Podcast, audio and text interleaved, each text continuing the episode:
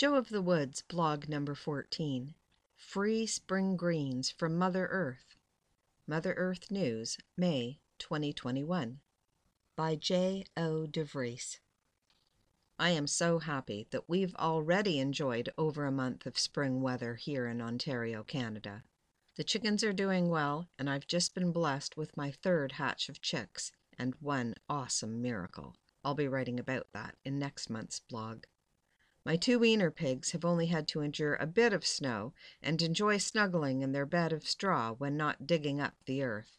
They are tearing up everything except the elderberry bushes, which is toxic to them, so they avoid it. Another miracle. And turning over my first serious garden. My son Jordan, who bought a chainsaw last fall, has already felled and blocked a dozen trees, and two other friends have helped by dropping two very large trees that were dying and leaning towards an area I want to fence for the elderberry grove. So here we are in full swing, and there's so much to be happy about. When spring hit and the first sprouts started emerging from the soil, I was excited to discover a fantastic variety of wild vegetables ready for harvest, free from Mother Earth. The first edibles to emerge were the daylilies and the dandelions, quickly followed by the wild garlic, trout leaf, and fiddleheads.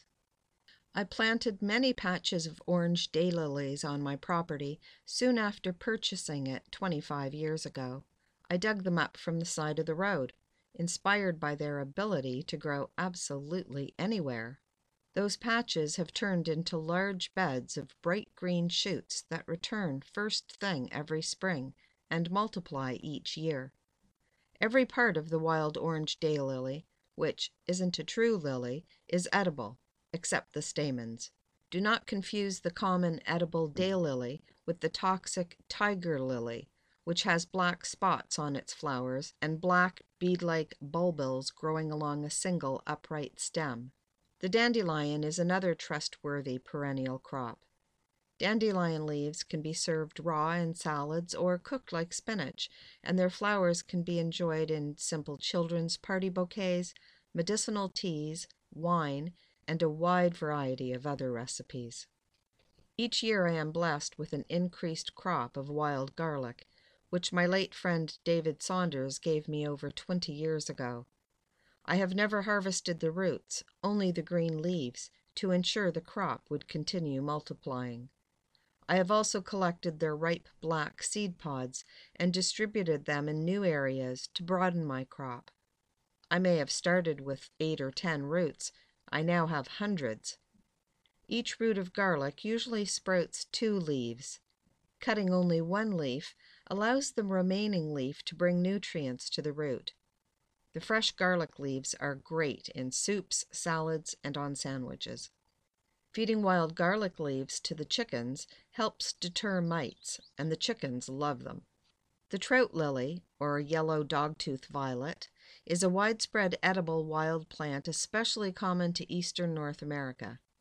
It is considered both edible and medicinal, but acts as an emetic, makes you throw up, if eaten in large quantities. The leaves can be eaten raw or cooked, and the corms can be roasted.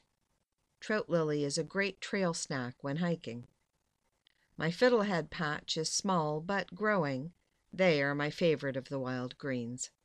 One of my New Year's resolutions was to make wild edibles a bigger part of my diet. In order for that to happen, I have to make foraging a bigger part of my life. We are creatures of habit, and habits are hard to break. So my foraging hasn't been as extensive as it could have been. Many of us have been raised going to the grocery stores for our food. My parents went to the stores for everything except rhubarb and crab apples, but my grandparents were gardeners and farmers. They had to be, or they would have starved. The practice of buying the majority of one's food, to be dependent on others for one's sustenance, is not one to be proud of. We are subject to whatever the stores stock on their shelves, and most of the food is processed, filled or sprayed with things that aren't healthy, and overpackaged in plastic that contributes to filling the earth with garbage. We are a sorry lot. We have forgotten how wonderful, simple, whole, natural foods are and how much less packaging is involved. This year I'm swapping store-bought greens for foraged ones, juice for fruit, meat for eggs and fish, margarine for butter, coffee for herbal tea, junk food and desserts for nuts, avocados, berries, and good quality dark chocolate. Healthier choices for me and the planet. In an effort to be more sustainable, I am researching the type of diet I might be able to provide for myself. I've discovered that foraging can supply all of my greens for a minimum of six months of the year, now that my crops have been established.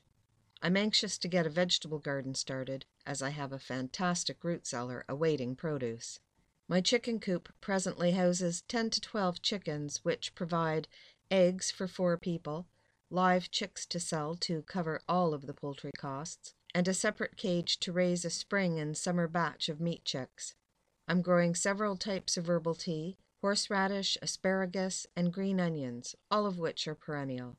The elderberry bushes will make a comeback and eventually provide all the juice and berries I'll ever need. I've got a small patch of wild blueberry, strawberry, blackberry, and raspberry, as well as a few cultivated blueberry and raspberry bushes. The three apple trees I planted last year, which I got for a measly twelve dollars because they were full of bugs, have started to bud, despite the fact that I got overzealous and pruned them back to sticks. I just bought a Juliet dwarf cherry tree for half price that hopefully isn't as dead as it looks. I'm far from being self-sufficient, but each day brings me one step closer, and I'm enjoying the experience immensely. In the meantime, I'm merging sustainability with the conveniences I am privileged to enjoy. I cook daylily stalks and leaves as I would broccoli, served with butter, cheddar, and Parmesan cheese. I always add a fair number of wild greens and vegetables and garlic to either cream of mushroom or tomato canned soup by cooking the veggies first, then adding the soup. I'll use different herbs and spices each time, always a different pot of soup. Living off the land is an opportunity to live a lifestyle that promotes good mental, physical, and spiritual health and results in a treasure that can't be measured in dollars, peace of mind. Let's do our part to keep the planet and ourselves healthy. It's never too late to start living right. Let's count our many blessings and start serving them for dinner. For more information, check out my website, joe of the woods dot c a, or see my photos and follow my story on Facebook.